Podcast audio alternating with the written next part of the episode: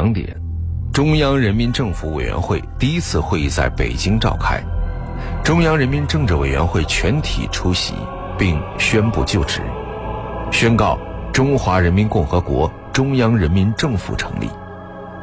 下午三点，首都三十万人聚集在天安门广场，举行了隆重的开国大典。一九八九年，反映这一伟大时刻的史诗巨片《开国大典》上映。大家晚上好，这里是今晚我们说电影，我是英超。今天我们继续我们的国庆特别节目《爱国篇》，在永恒记忆单元当中继续来分享，记录一九四九年那个重大历史画面的影片《开国大典》的下集。在分享这部影片前，我们。值此国庆佳节假期，再次祝愿我们伟大的祖国永远繁荣昌盛，也愿好运健康伴随您的一生。国产史诗巨片《开国大典》是导演李乾宽、肖桂云创作指导的一部中国历史纪录片，由古月、孙飞虎、黄凯等担任主演。这也是一九八九年向新中国成立四十周年献礼的影片之一。气势恢宏，阵容强大。国庆献礼，重温感动。建国大业，开国大典，光影世界的历史巨献。今晚我们说电影国庆特别节目《爱国篇》。一九四八年年底，毛泽东主席、党中央在河北省西柏坡村。指挥了举世闻名的三大战役，我军节节胜利，国民党军队连连受挫。蒋介石迫于形势，推出李宗仁做代总统。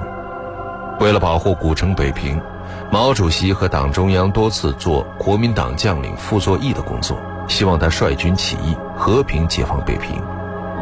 经过大量的工作，傅作义终于认清形势，顺乎民意。蒋介石宣布下野。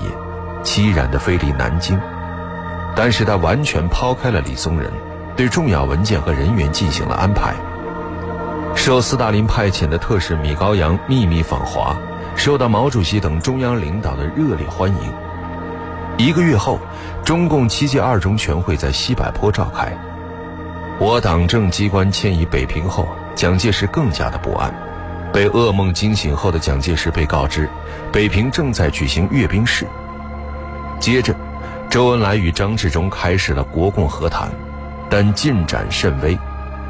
毛主席发出了向全国进军的命令，打响了渡江战役，百万雄师渡过长江天险，南京解放，人民解放军占领总统府。邓小平和陈毅进入南京，并且制定入城守则。国民政府代总统李宗仁开始了自己的漂泊生涯。而在西口蒋介石这边，军统局长毛人凤正在向他汇报军情。你接着讲吧。是。呃，坐下讲，坐下讲。李副总统回到桂林，整日间和他那帮人开时局谈话会。他可能北非吗？那帮文人政客主张和谈，桂系军人反对。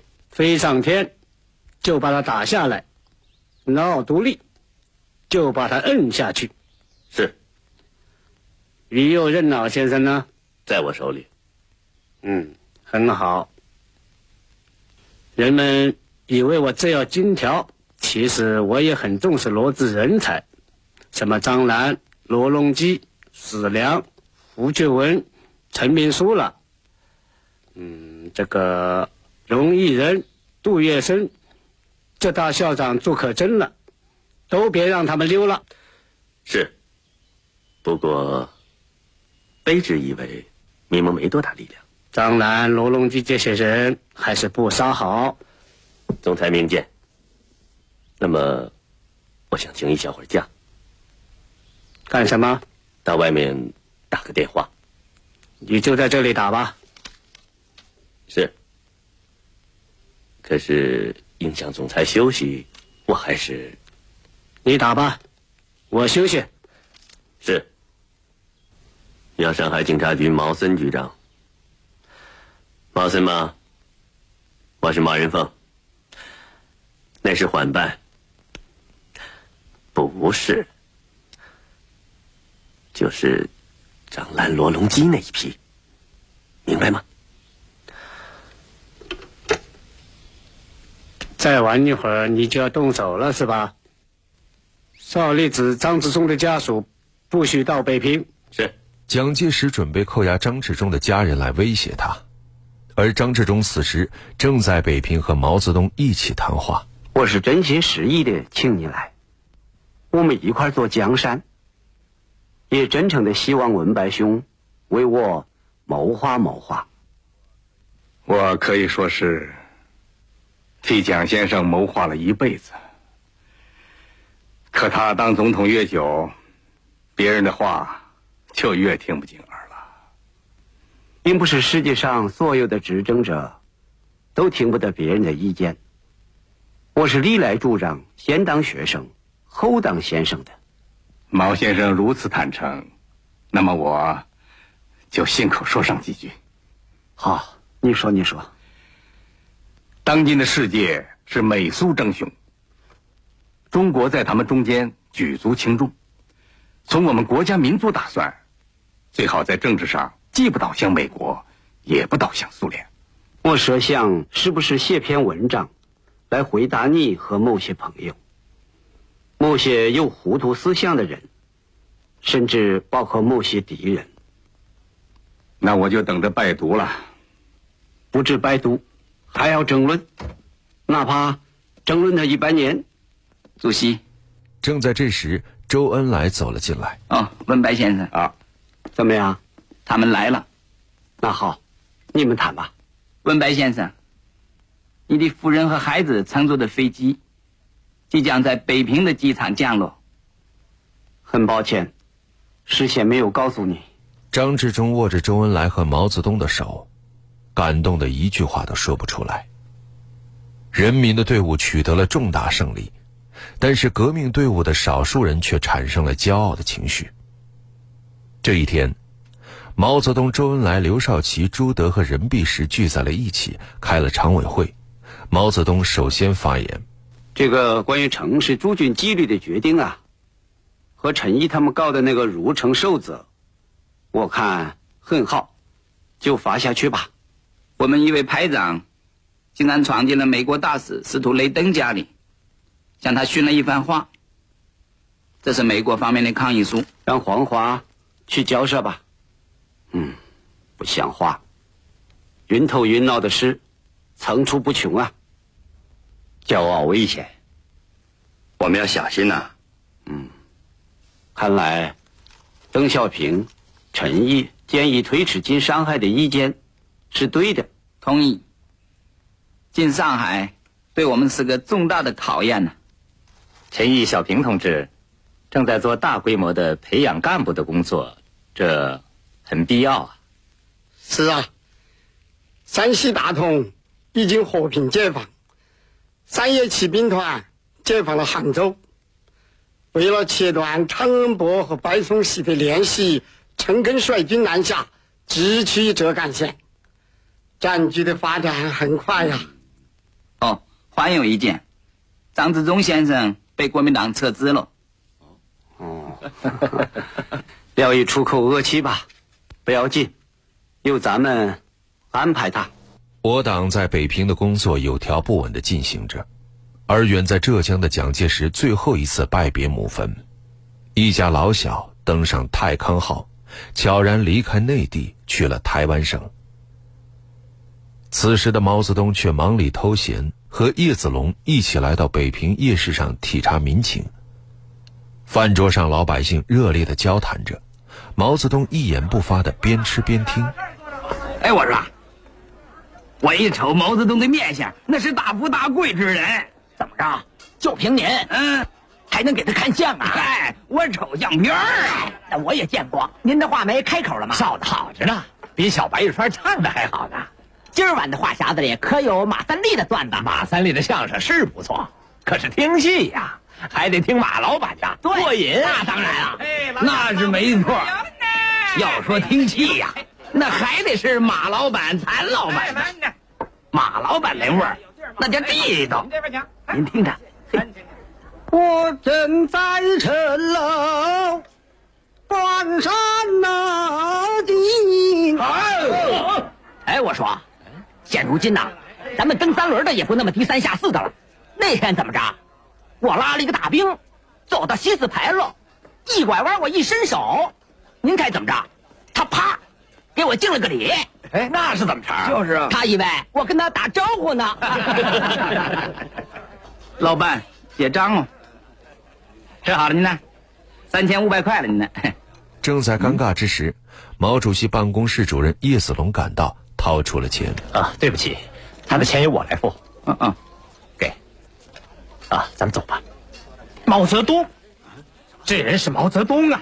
这是毛泽东啊！嗨，我怎么跟他要钱呢？你说这是怎么话说的？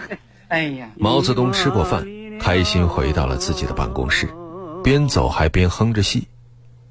办公室里，周恩来、刘少奇、朱德正在等着他共商国事。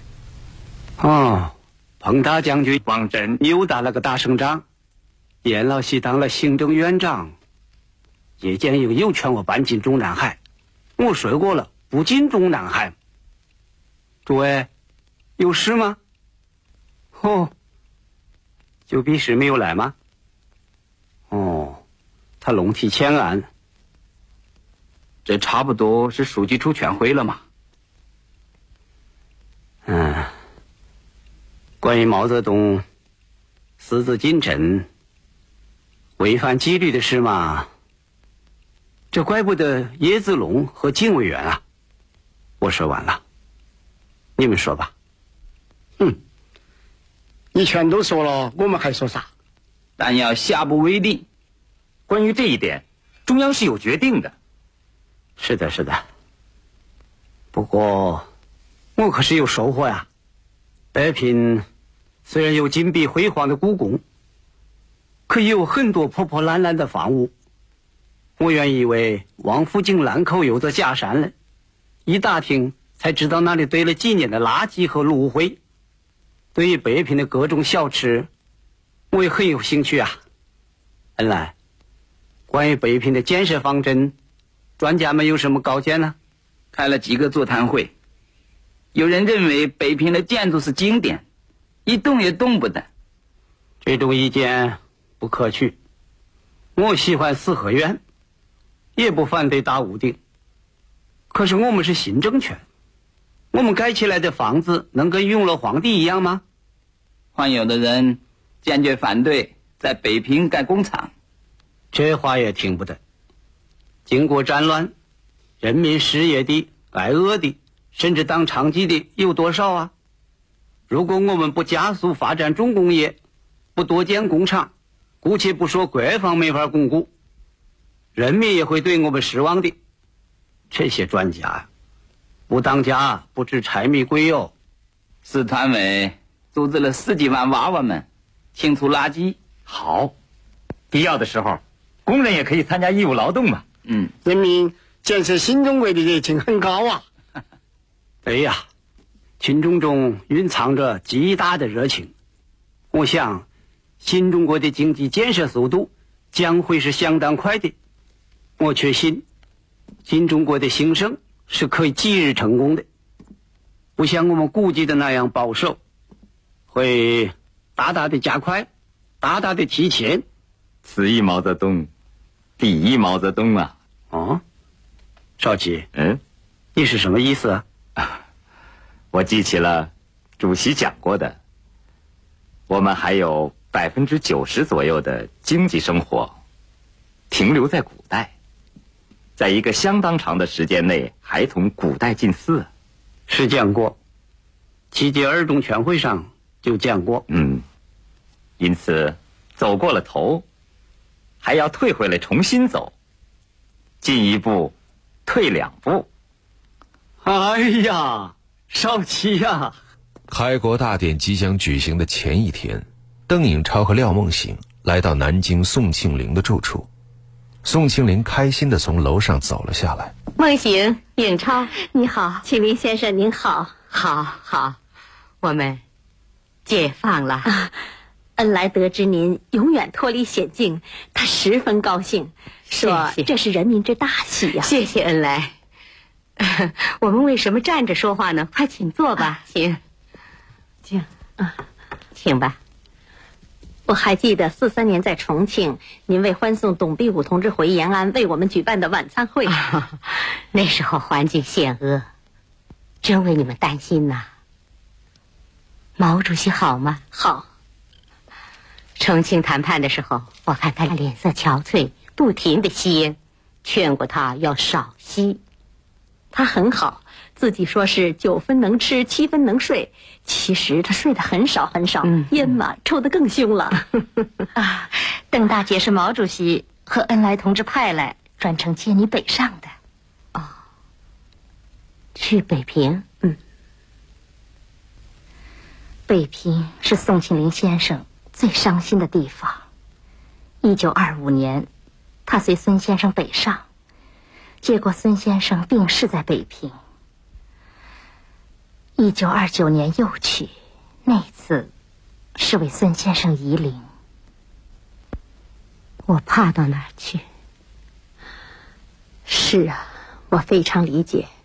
可是我带来了毛主席和恩来的亲笔信。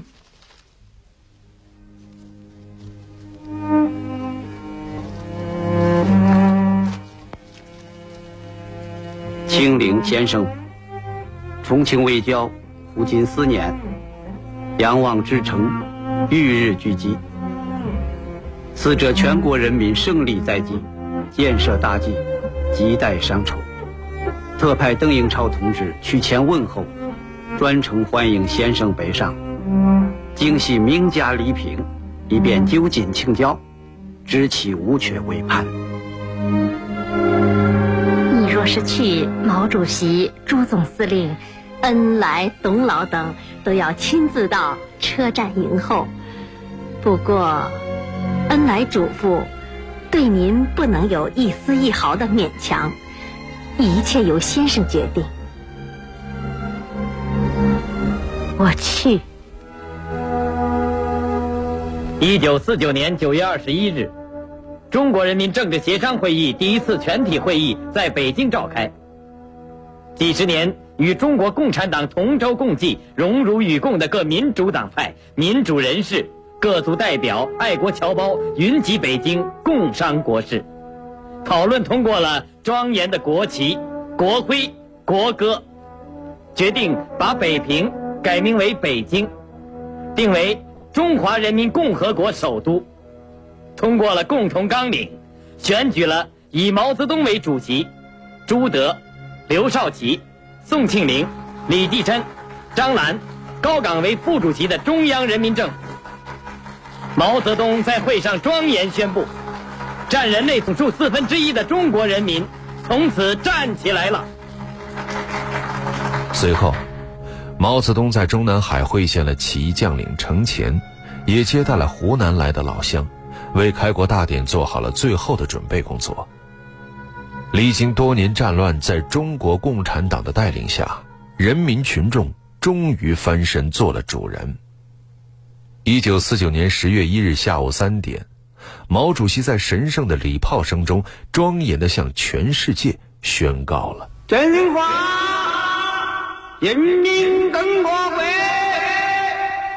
中央人民政府。已于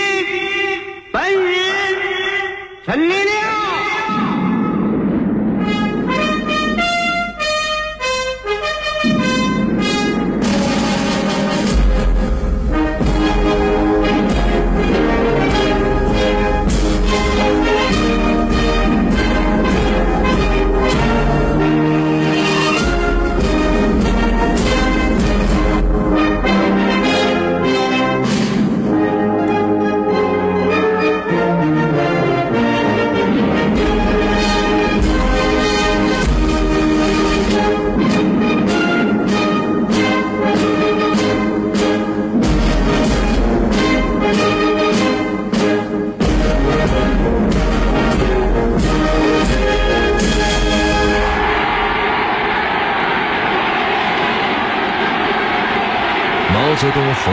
声音震撼了北京城，震撼了全国，还有全世界，开创了中国各民族人民的新世纪。随后，毛泽东亲手摁动电钮，第一面五星红旗在广场上冉冉升起。与此同时，代表参加中国人民政治协商会议第一届全体会议的共五十四个单位的五十四门礼炮齐鸣二十八响，如报春惊雷回荡在天地之间。它标志着中国共产党领导中国人民英勇奋斗二十八年，终于取得了中国新民主主义革命的最后胜利。气势恢宏，阵容强大。国庆献礼，重温感动；建国大业，开国大典，光影世界的历史巨献。今晚我们说电影国庆特别节目《爱国篇》。好的，欢迎回来，这里是今晚我们说电影，我是英超。今天我们在永恒记忆单元一起来和您重温的是国产经典影片。《开国大典》的下半集，这部影片以演员的表演和真实的历史影像资料相结合，生动真实地再现了当年开国大典的盛况，以及我国第一代领导人的亲切形象，具有非常重要的意义。一九八八年，编剧刘星本来决定做一部话剧《开国大典》，这个主意遭到了同为编剧的张啸天、张天民、郭晨等人的反对。因为他们觉得这么好的主意做话剧影响面太小了，应该做一部电影，所以才有了我们今天欣赏到的影片《开国大典》。这部影片最后的一个场景是，绚丽的礼花在空中飞溅，渐渐的和礼花重叠在一起的是解放军英勇作战、流血牺牲的画面，以及广大人民群众支援前线的景象。长春电影制片厂拍摄的大型革命历史影片《开国大典》，这个结尾时的一连串激动人心的画面，在表现真实历史的基础上，融入了编剧们对于历史的思考。直到今天，再次重温这部经典影片，仍然让人激动不已。好的，节目最后我们一起来分享一首合唱的歌曲，《没有共产党就没有新中国》。我是英超。代表制作人小强，录音师叮当，感谢各位收听，下期节目再会。稍后为您播出的是广播剧场。